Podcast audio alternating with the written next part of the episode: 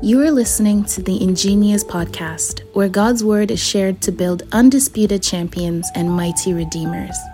This message is brought to you by The Ingenious Network. Enjoy the message. So glad to be here for the second time. It's been a pleasure kind of reflecting on the different things that we are pursuing in life and what God has in store for us. I think the first time I spoke about pursuing of honor and thinking through if Jesus is enough for us in the things that we are trying to pursue. But today I want to talk to you about another pursuit that we have, which is the pursuit of power. And one of the texts that we have been looking at is from the book of 1 Kings, chapter 1, verse 25. But before I read that, I want to pray over us and invite the Spirit of God to be here. Father, our father and our brother and everything to us, God, I thank you so much for the privilege of being alive, for the joy of grace and its abundance in our life. God, we have come from different walks of life. But I pray in Jesus' name that your word will speak to us and touch us in a different way, that you will lift us from a state of powerlessness to a state of powerfulness. I pray that, God, you will guide this message, that at the end of the day, it shall reflect what your words are. An empty vessel, don't know what to say, but I pray and invite you that, God, you will speak to your children through the words that you've written on my heart. I thank you so much, for you are kind and you're gracious. In Jesus' name, amen. So if you have a Bible, I would love for you to kind of follow through with me, because I think it's good to read scripture. I want to read from the book of 1 Kings, which is one of the texts that we have, and I want to read an interesting story in the Old Testament, the first 25 verses of it. And so just pay attention to it, and I think you would enjoy what the Word of God is saying. Okay, so when King David was very old, he could Sorry, not keep warm. It's okay. It's okay. I know where you're coming from. I understand. When King David was very old, he could not keep warm even when they put covers over him, so he was sick. So his attendant said to him, "Let us look for a young virgin to serve the king and take care of him. She can lie beside him so that our Lord and king may keep warm." When they searched through Israel for a beautiful young woman and found Abishag, a Shunammite, and brought her to the king. Oh, the woman was very beautiful. She took care of the king and waited on him, but the king had no sexual relations with her. Now Adonijah, whose mother was Haggith, put himself forward and said, "Oh, I will be king." So he got chariots and horses ready with 50 men to run ahead of him. His father had never rebuked him by asking, "Why do you behave as you do?" He was also very handsome and was born next after Absalom, which are important things for you to know. Adonijah conferred with Joab, son of Zeruiah, and Abiathar the priest, and they gave him their support.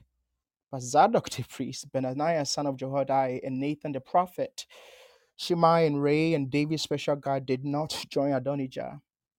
Adonijah then sacrificed sheep, cattle, and fattened cows at the son of Zoheleth near Roger.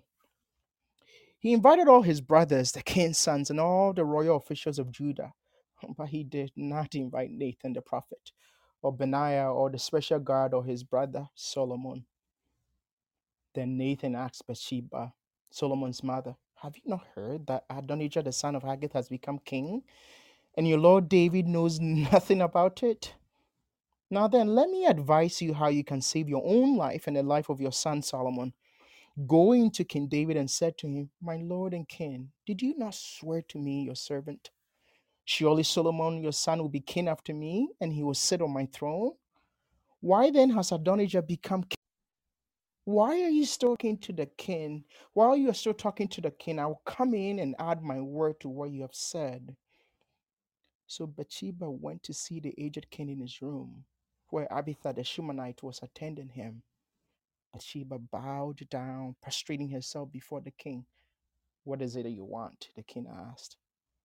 She said to him, "My lord, you yourself swore to me, your servant, by the Lord your God, Solomon your son shall be king after me, and he will sit on my throne. But now Adonijah has become king, and you, my lord the king, do not know about it. He has sacrificed great numbers of cattle, fattened cows, and sheep, and has invited all the king's sons, Abiathar the priest, and Joab the commander of the army, but he has not invited Solomon his servant. My lord the king, the eyes of all Israel are on you to learn from you who will sit on the throne of my lord and king after him. Otherwise, as soon as my lord the king is laid to rest with his ancestors, I and my son will be treated as criminals. While she was still speaking with the king, Nathan the prophet arrived. The king was told, Nathan the prophet is here. So he went before the king and bowed his face to the ground. Nathan said, have you, my lord the king, declared Adonijah shall be king after you, and that he will sit on your throne? Today he has gone and sacrificed great numbers of cattle, fattened cows, and sheep.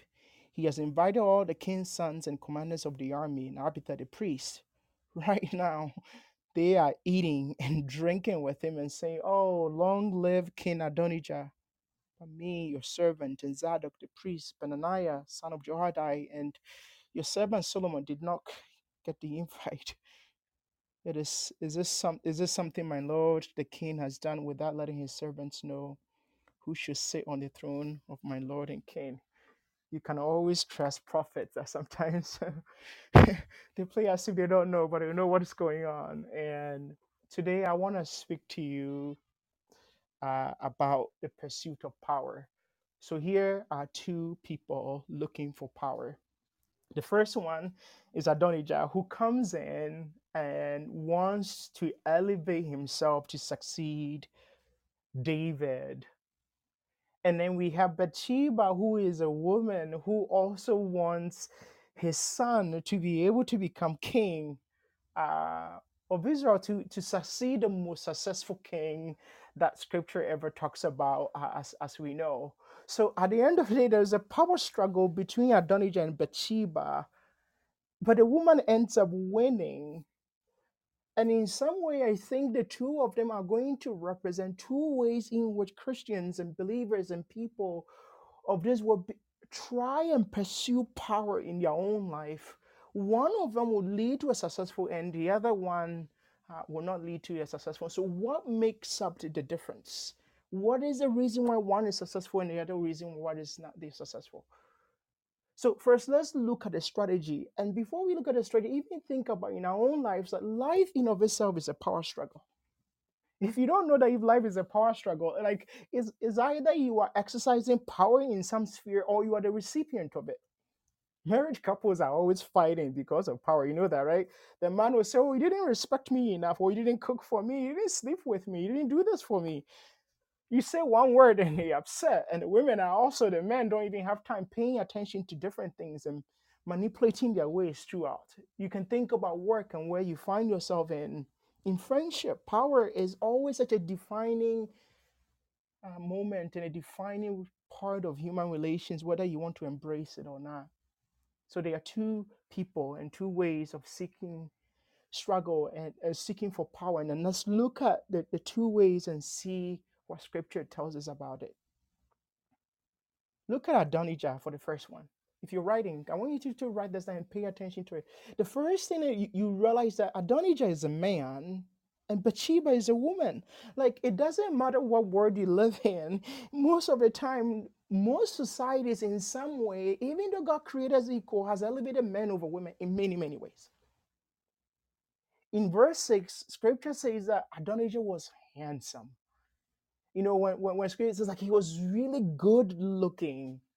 But, you know, Bathsheba was also beautiful. Remember, Bathsheba was the lady that David was on his palace and saw her bathing, and he looked at her and lusted over her and called Bathsheba to come, and they gave birth to a son. And David had sent her husband to fight, and putting a word, the fighting was intense to the point that her husband ended up dying. So Bathsheba was really beautiful, but she was a disgraced, beautiful woman who has lost her husband in one way or the other.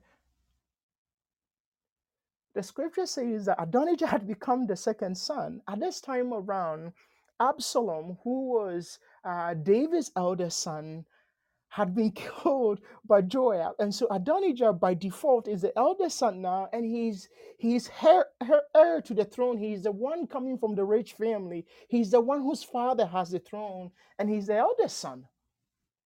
Bathsheba is not a son.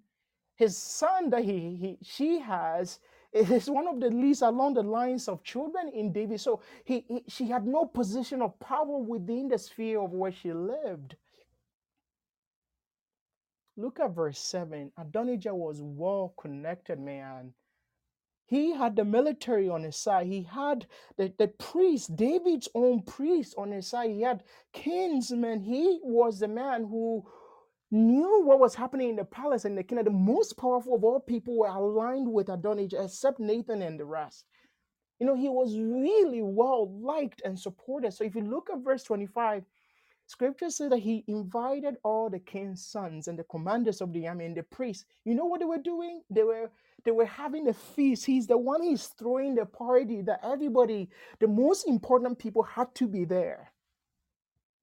And so you see that Nathan complains and say, "Oh, we didn't get the invite. Solomon and I and the other ones who were opposed to him, we didn't get the invite because that was the place where you needed to be." Bathsheba is not well connected at all. She didn't even know what was going on until Nathan goes to her and tells her, "Don't you know what is happening? Adonijah is setting himself up to be a king." So Bathsheba, even though she was around the palace, had no idea what was going on because she wasn't connected to the core people of power. She wasn't close to the source of power. She wasn't close to the people who mattered. The last part of it is look at verse 15. Or even at the very beginning of chapter 1, you see that David has a new wife, a younger one. Bathsheba now, her time has passed. She is no longer the one who is able to keep the king warm. Some other woman was there to keep her warm. So her power of influence, her ability to even keep the man that she wanted, the man that her husband had died for, was gone. You see, if you look at the stories really well, you realize that Adonijah is the one that the world values. They're the ones that the world gives power to. They're the ones who move up in the world. You can think about our own families in Ghana. Like, who do the fathers give their wealth to? Isn't the eldest son? Look at who are the people who are getting the social media fees. Isn't those who are well connected? Look at those who are moving through the ladders of our corporate world and our finances, and those who have the powerful people. In Ghana, don't we say that it is who you know instead of what you have? The world values these things, and some of us, because the world values these things, we spend our time and our life trying to be those things in order for us to feel and get the power that we want. Look at how many women are trying to be, we spend money on the things, on our clothes, trying to be beautiful. Look at how many of us, our families, reject spouses because they don't come from good families. They don't have the wealth. Look at people who are not well connected, and as a result of that, we can't even get the jobs that we want. People don't listen to us because we are not that well connected. Do you see it? That these are the things of the world. These are the things that the world values. But look at Bathsheba's life. She has nothing. So the question I'm posing to you now, and the question I want you to really pay attention to is, why is it that at the end of the day, the person who has nothing is the one who ends up winning? Why? Why does Adonijah loses and Bathsheba is the one who wins? Why does the man lose and the woman wins? Why does the one who is more connected loses and the one who is not connected wins? Why does the one who is more beautiful, more handsome loses and the one who is not beautiful, whose time has passed? Why is she the one who ends up winning? And my answer to that is that Adonijah felt that he had everything and Bathsheba knew that she had nothing. And that belief would catapult into all the actions that they are going to do. You see, Adonijah had the military. He had the priest. You know, it is so fascinating to me that he never really went to his father for his father's blessing. He never really went to the sense, he wanted to really go to the place of the source of the power. But what he did was that he relied on the power of those who were around him. He had this false sense of security. You see, rich people sometimes they have problems, and the problem they have is that because they are rich or because they have power, they feel this sense of security that they can do anything. They will never be caught, they will get away with it because they themselves have everything. Who is really going to put them to task? But Bathsheba saw what she had and said, I have nothing. He reminds me of the song, Familia. He said, nothing I get to. Remember that song? I said, Master, forget to. I have nothing. Because there's nothing that I have. And because she doesn't have nothing, because she doesn't have anything, do you know what she does? She goes directly to the source of the power. You don't go to the source of the power when you feel like you have everything. The second thing that we see is that for Bathsheba, power was personal. For Adonijah, power was the end of itself. And so you see that when Nathan goes to her and tells her, like, if you do not act, at the end of the day, you and your son will lose your life. You'll be treated as criminals. Her life and her children's life depending on it. Some of you don't go for power. Some of you don't exercise your power in the workplace, in marriages, in relationships, because at the end of the day, it is not personal to you. It is something else that is more personal. Like Adonijah, there's something inherent in him that says that I am not enough until I have power. It is never complete for him. So Bible says that in 2 Kings chapter 2, verse 22, you know what he did? After he had lost the power struggle to Bathsheba, he goes to Bathsheba later on and asks Bathsheba for David's wife, the lady that Bathsheba was competing with. In the Old Testament, whenever a person goes for the concubines of a king, it means that they want the throne in of itself. To him, power was everything. Please note, when Bathsheba was going to the source and going to David for it, she was risking everything. She was risking everything. In the olden times, you don't just show up to a king just because you think you're married to them. Remember in the book of Esther, Queen Vashti, when the king wanted him to come and he didn't want to go. Or even remember when Esther had to go to the king and said that, like, if I die, I die. If I live, I live. Because he didn't really just go to the king for the sake of just going. When you're going, if he hasn't summoned you to come, you are risking your life to go there. So how can someone who has nothing and yet be able to risk a life for the power and protection that she needed? I want you to look at verse 17. It was because of the promise. He says, my Lord, didn't you swear to me yourself, and surely Solomon, your son, will be king after me? It is the promise that gave her the clarity to be able to go. It is the promise that gave her the light and the direction to go. It is the promise that gave her the strength to be able to act. It is the promise that gave her the hope that if she goes there at the end of the day, her life will still be saved. It is the promise that assured her when she goes there, she will be able to get what she wanted.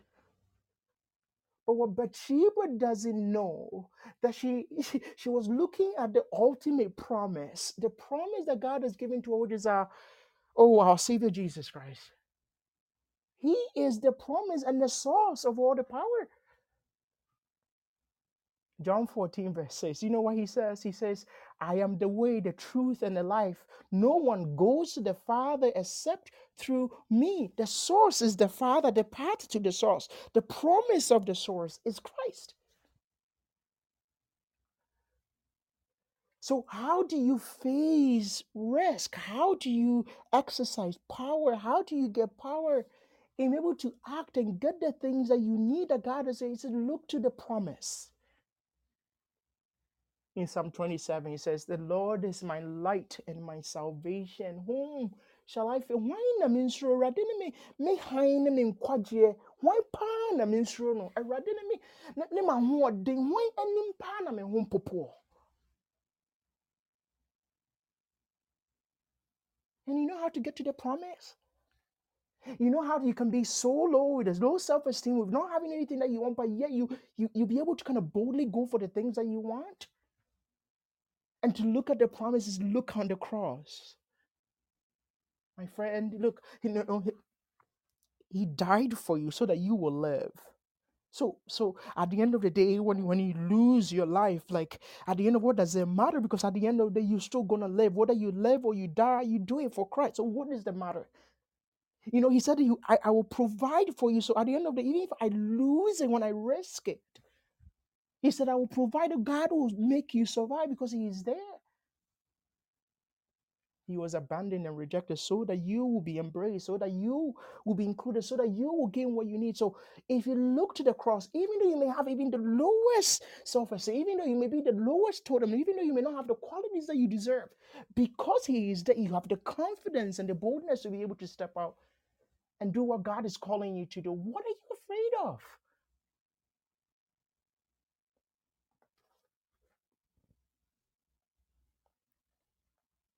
My dear friends, some of you are like Adonijah. You are tired, man. You are looking for a breakthrough.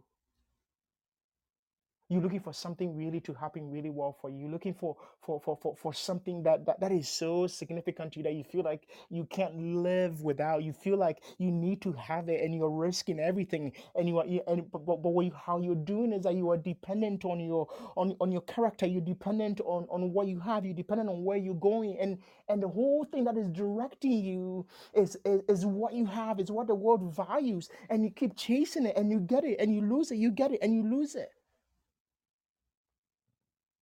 And it's tiring.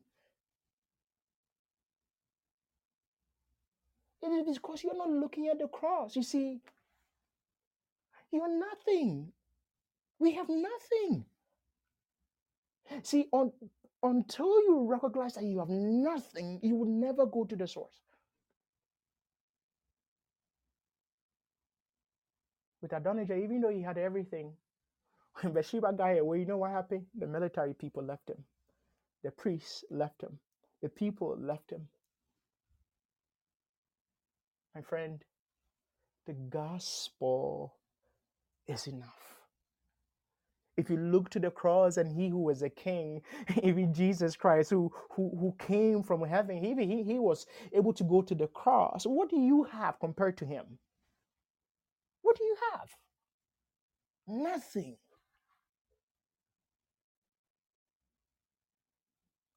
And so the cross will give us the self-confidence we have. It will also give us the humility we have to go to him and ask for the power and the strength to be able to do the things that we need to do. My dear brothers and sisters, if you feel you have everything, oh, you've already lost the battle.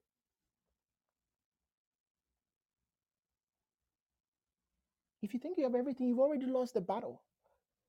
Some of you, we are Christians, and some of you, we have so many gifts. Some of us, it is prophesying. Some of us is speaking. Some of us is doing miracles. Some of us is so special. You see what I mean? Like, but sometimes we forget at some point in time, it becomes what we have, not who gave it to us. It becomes the performance of it. It becomes the exhibition of that particular power, and we want to exercise them, but we never really recognize what the source of that power is. And at the end of the day, we misuse it. At the end of the day, it doesn't satisfy, and so we keep wanting more and more and more, because the ultimate source of the power is neglected, and we are pursuing things that based on the word values, but it's not enough.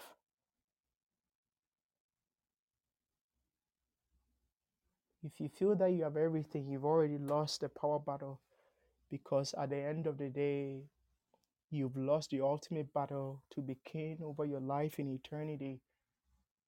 And brothers and sisters, today I want to encourage you to look to the cross. to look to the cross in the marriage, to look to the cross in the work, to look in the cross, that wherever it is hard, whatever you don't want to exercise that power, the people you need to speak to, that you feel terrible to speak to them, the places you need to be, but you feel like you can't go, the jobs that you're looking for that you need to be able to go, you can't go because you feel that you have something that's other people have that you don't have, and then you're not able to get it. So people are doing great and you're not. But brothers and sisters, there is something that is different, and the difference is that we are going to the source, because ultimately He is the one that will be able to give us what we need. May God bless you and keep you. May the Holy Spirit give you the strength to rely on Him, to look to Jesus, because He is the author and the perfecter of our faith. May He be enough for you. That's all that I want to say in the past 2 days to you is like, oh, let that power be enough, because you have nothing such as I have. What I have, like what Peter and John said to the man who was crippled, I have nothing. I had no silver, no gold. But in the name of Jesus Christ, get up and walk. So today I prophesy over you that in the name of Jesus, that you will also see Jesus for who He is and what He has, and recognize it that you and I can be like this. God bless you for listening. Maranatha, the Lord comes.